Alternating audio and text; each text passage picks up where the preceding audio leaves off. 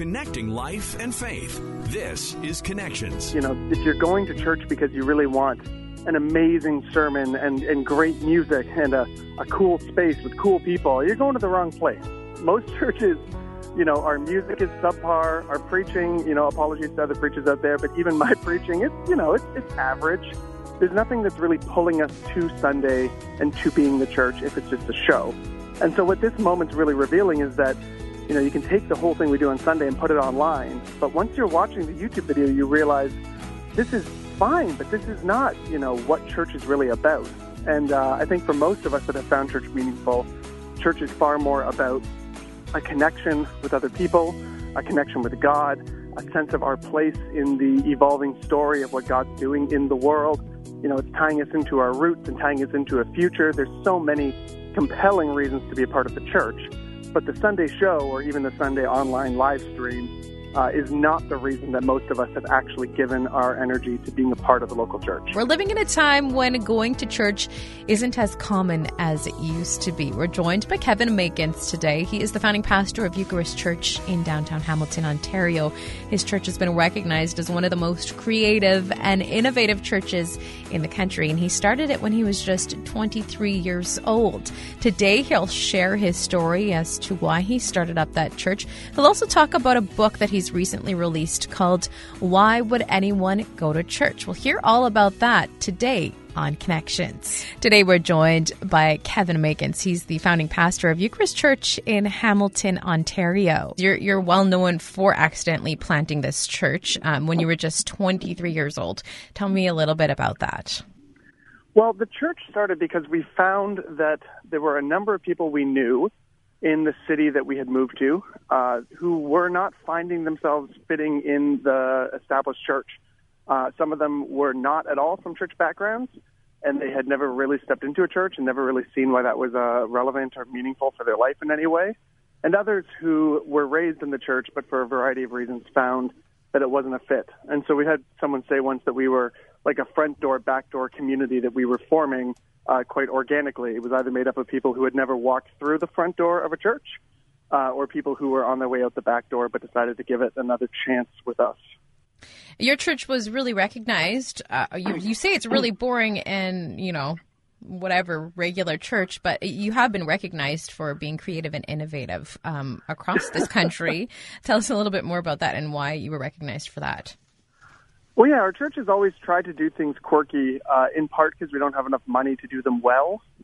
so often we've needed to uh, get creative when it comes to doing things that maybe more established churches can do quite easily. So um, at this point, we're a little more established, which is nice, but for a long time, um, we were just trying to figure things out, kind of flying by the seat of our pants.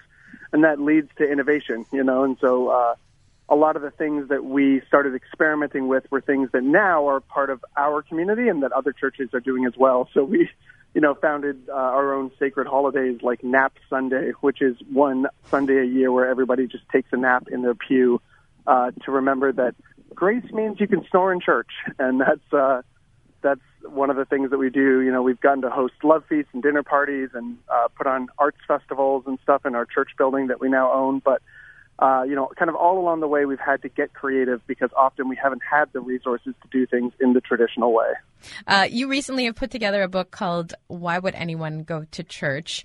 Um, and right now, uh, this book just really stands out as we're dealing with the COVID 19 pandemic and church is completely changed for everyone. Mm-hmm. Um, tell us a little bit about this book and, and why you decided to write it.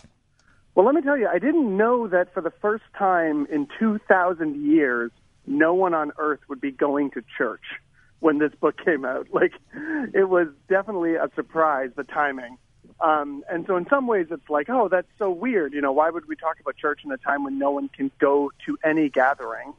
Um, but in another way, as I've been talking with people about the book, we found that this is a really important time to do some of that reflection we can't always do when we're so busy in our life.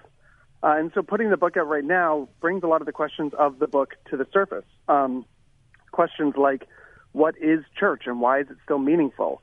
Uh, and in the book, I talk about how, you know, if you're going to church because you really want an amazing sermon and, and great music and a, a cool space with cool people, you're going to the wrong place.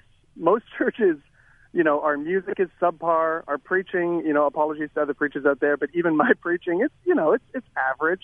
There's nothing that's really pulling us to Sunday and to being the church if it's just a show. And so what this moment's really revealing is that, you know, you can take the whole thing we do on Sunday and put it online, but once you're watching the YouTube video, you realize this is fine, but this is not, you know, what church is really about.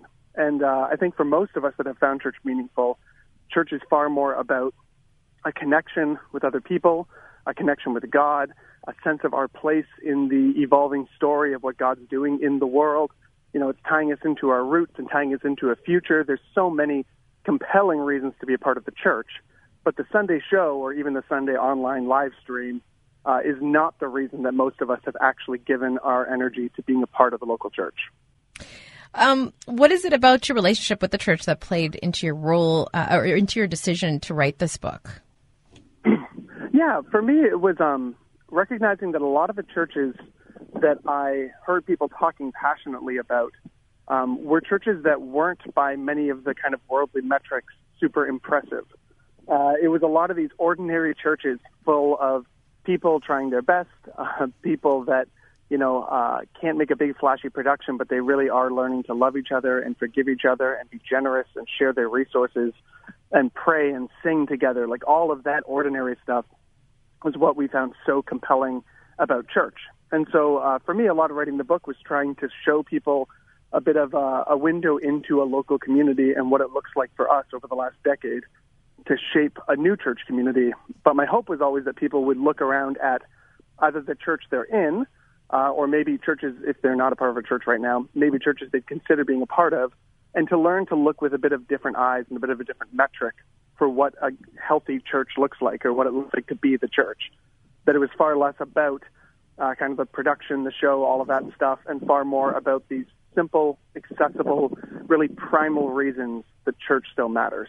Why now more than ever is the church uh, that much more important, uh, and why do we need it that much more now as we as we deal with all of these changes?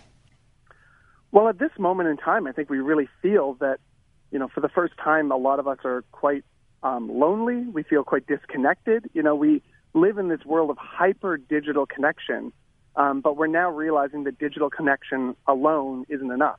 Most of us are feeling like we miss being with the real people. We miss hugging people. We miss um, breaking bread or having a potluck with people. And so, um, actually, this moment that we're in of social distancing is a great reminder that what the church has always offered the world is quite countercultural. And so, in a time where everything's going digital, everything's kind of trying to leave the local and go kind of universal. You know, you get the internet, you can pull stuff from anywhere else, you can talk to people around the world, and that's all great. But really, the church drives us back into the local place that we live, into our neighborhood, connecting with our neighbors, uh, into communities where we're learning to forgive each other, where we're accidentally hurting each other, so we need to forgive each other, you know, where we're breaking bread and we're having potlucks. And all of those things are so different than Spotify or Netflix. You know, they're just so countercultural that they actually are more relevant than ever if we have eyes to see. So, what do we need now to make the church work um, and and to make people want to be a part of it? That's a good question, and a lot of this is going to look quite different on the other side of this moment that we're in. But I do suspect the things that have always been most meaningful about church are going to be the things that continue to be most meaningful even if in this next season they look a little different. Um, so I wouldn't say that the church should be doing a lot of stuff to try to make the church relevant to other people or to try to make it something that they think will be meaningful. But if we can live it out together, you know, if we can really learn to embrace the differences of those around us because we are united in Jesus, if we can learn to um, be generous with our resources, if we can learn to share uh, common tables and break common bread, you know, if we're engaging in these sort of things and learning to celebrate these very ordinary elements of our communal life, I think that alone is compelling to people around us. We don't have to go to them and say, this is really compelling. We can just live it out in a way that is genuine and authentic uh, and rooted in the faith and uh, open and creative. If we're doing that, people around us are going to say, hey, what is that church thing? I've never, I thought I knew what church was like. I thought it was kind of this stuffy religious thing, but this living community of people is actually very compelling. And I want to know more about this church community. and I want to know more about why you've gathered together around this person named Jesus. And how do you explain to those who are disenchanted by the church why it matters and why they, why it should be something that they partake in? Yeah, well, I mean, it really does depend on whether I'm talking to somebody who was raised in the church and had a painful experience, or somebody who's never been to church before. Um, but I'll say for those who are kind of disenchanted with the idea of church, um, I would typically start by saying, I understand. You know, church is messy. Church has been painful. Church has, in times and place, been completely corrupt and has, for many people, been more of a source of pain than a source of life and love. So I understand if people need to take a season away from the church. Um, a lot of people who are a part of our community now took years away from the church because they just couldn't handle going back in. So I'd always start with saying it's okay and it's understandable, and God loves you whether or not you are somewhere on a Sunday morning or in some small group or in a home church or whatever it is. Um, but I would say that God actually wants to use that person to shape his church for the future. And so I'd say not only uh, is there a beautiful community that might be accessible to you if you're willing to re-step in and risk that again, but you would also be bringing something that the church really needs. You're bringing, we talk in the book about the kingdom of God being like a potluck, and everybody brings their part to the meal. Uh, and anyone who is being maybe distanced from church, or anyone who's never been to church at all, they actually have these really unique gifts to bring to the table. They've got really unique dishes that maybe nobody else could provide. And so we actually need them in addition to wanting them to be a part of something that would be life giving to them. And what does this generation now uh, need from a church that other generations didn't need in the past? That's a good question. Well, as somebody raised, uh, kind of a millennial raised in secular Canada, none of my friends went to church because it's like the right thing to do or because you're supposed to go to church on Sunday. Like I, when I was a kid, I didn't know anyone that went to church for years and years and years. And so, what we have to be able to do for this generation of uh, millennials and Gen Z coming up is show them a church that uh, isn't something you go to just because you want to be nice, you want to be polite, or this is what good Christians or good people do. We have to show them a church that is compelling enough for them to want to participate in it.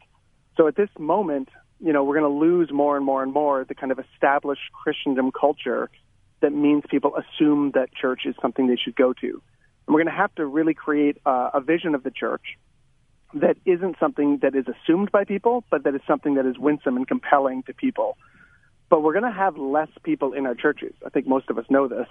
Uh, our churches are not going to be quite the size or scale maybe that they've historically been, but those who do participate are going to participate at a way higher level. And so the church needs to be something that we show others not just as a kind of a passive object that you come and consume, like come sit in a Sunday service and then go home.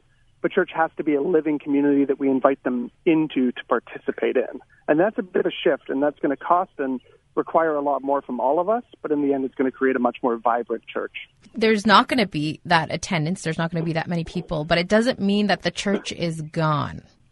No, no, not at all. I mean, there's a, a regular biblical motif of pruning, you know, exactly with this kind of imagery that things can actually get smaller and be more alive. And so I think that the end of Christendom, you know, is going to affect a lot of people's lives. Uh, Canada was set to close one third of our secular buildings in the next 10 years. And given this COVID moment, we might want to say three years. So we are experiencing a once in a culture shift in Canada about what it looks like to participate in the church. And in some ways, that's going to be frightening, and in other ways, that's going to be opening up all new opportunities to not be the biggest game in town anymore, but to be the most countercultural, the most subversive, the most upside down, and to build these flourishing kinds of communities that are going to look very different from the churches of 100 years ago, but are going to be just as vibrant and just as full of life. Now, when it comes to uh, a church and maybe planting a church, what, why does geography matter so much? Oh, yeah, I'm a big believer in geography when it comes to church because church is inherently about uh, God setting up shop, God setting up a space in a place where he's going to be doing a particular kind of work. And so whenever churches try to reach everyone anywhere, um, they may have a lot of width, but there's a real lack of depth of impact. Um, and so for us as a church, when we were starting, we were looking first and foremost at geography. Where do we live? Who lives here? What's the history of this place? Who lived here before we lived here? Who's moving into this area now? How is it being shaped at all these different levels? Because if God's reconciliation of all things uh, begins in the church, then it has to begin somewhere. Every church has some geographic location. And uh, one of the beautiful things about the church is that because we gather regularly in a particular place in an embodied way, again, I know in COVID times we don't do that, and there's a whole other conversation, um, but traditionally we've met in a particular place in a particular group of people. And that means that those people have shared ground already, whether that's, you know, 50 kilometers or five kilometers there's a shared geography that these people are accountable to on account of the fact that they have to come together somewhere. And so when we allow that particular place to drive our concern and our love and our compassion and our witness and our mission, then we suddenly have the church not existing in a building on Sunday, but the church existing in a particular place seven days a week. And once we take responsibility for that place and begin to invest our energy there, the place shapes our church as much as the church shapes the place, the neighborhood that it's in. Uh, going back to your book, Why Would Anyone Go to Church? Who are you trying to reach with this book, and who would you like uh, to pick the book up? Uh, I would love anyone to pick the book up who feels like they wish church was maybe, I'm hesitant to use the word better, but we'll say maybe a little healthier. People who um, either left the church because they felt like it just wasn't a place that was healthy and or a place that they experience life. I'd love them to pick up the book and read it. I'd love people, though, who are a part of a church right now, um, clergy, people that are involved, who love the church enough to say, I wish that she was even more flourishing than she is now. Uh, and I hope those people pick it up, not to find all the answers in the book. Like you're going to find a lot of silly stories in the book and a lot of, um, you know, j- jokes and observations. Uh, so they're not going to get all the answers, but I think that what they will get is um, insight into one particular church in one particular place. And what we did is quite specific to our context, but there are these principles and these ideas um, behind what we did that are actually quite applicable in all sorts of different places.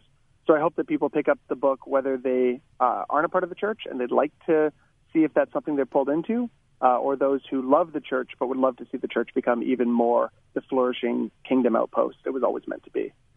For those interested in picking up the book or learning more about you, how do they go about doing that?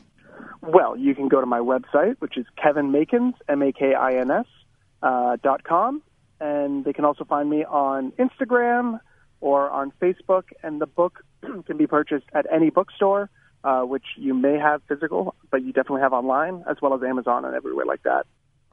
And for those uh, last parting words for, for listeners who may be sitting at home, um, completely confused uh, about church, um, and especially now, so as we deal with COVID 19, what would you say to those people?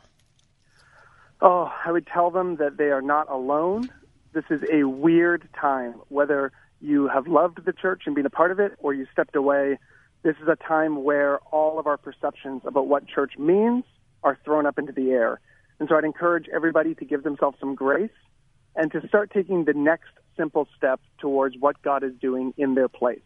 Uh, that might be connecting with neighbors, that might be connecting with their small group, that might be Zoom calls on Sunday or midweek, but to just take the next step into what God is doing in your particular place. And if you take that next step and you keep taking those next steps, you will always end up with the church, whether uh, the first step looks like what the final step will look like. So I'd encourage them breathe deep, this is a long obedience. God has been at work in his people for 2,000 years. Let's just take the next step towards what he's doing right now. Fantastic. Uh, one more thing that I should have asked you a little bit earlier is how is your yeah. church uh, coping with everything, and, and what does church look like for you guys right now? Oh, we're just weeping and eating ice cream every Sunday now. That's all we do. We're so at, at this moment, we are allowing it to be a weird time for a lot of people in our church. Uh, healthcare is a big employer. So for a lot of them, this is actually a time that's quite crazy. And so for this moment, we've been doing online gatherings. We've been doing, uh, holding some common rhythms of prayer and uh, blessing our neighbors that we're trying to hold together. So at this point, we're kind of just allowing it to be a weird moment. And then as we look ahead to the summer and to the fall, we're beginning to ask the question, uh, not how do we go back to what it was before, because it's going to be a long time before it looks like it did before, Uh, so we're trying to ask the question, okay, what can we do in this time of social distancing that we couldn't do when we were gathering together every Sunday? And so we're not trying to recreate the past. We're going to try to step into this new moment, see what God might give us that we couldn't receive before in this time. And then hopefully down the line, we'll be able to bring together what we've always been with the new thing God is doing and bring those into something else that's kind of new. It's been very interesting watching uh, what's happening in the community and, and, some of the positives, as horrible as it sounds, coming out of this horrible situation. Oh, yeah. Yeah, and that's how God works, you know. I don't think that God necessarily causes these times of trial. That's a theological debate for another time. But we would all agree that God uses these times of trial to shape us. Um, you know, that story in Joseph, what, what you meant for evil, God used for good. And so in this moment, there is going to be pain, there's going to be suffering, there's going to be disorientation. But God is always at work by His Spirit, always doing something. And often it's quite low to the ground and it's quite subtle. So we really have to be able to listen and pay attention to notice the new thing God is up to. Thank you so much for your time today. I really appreciate it. Oh, it was a blast. Thanks for talking. And thank you so much for joining us today. Don't forget to subscribe. We'll talk to you again on Connections.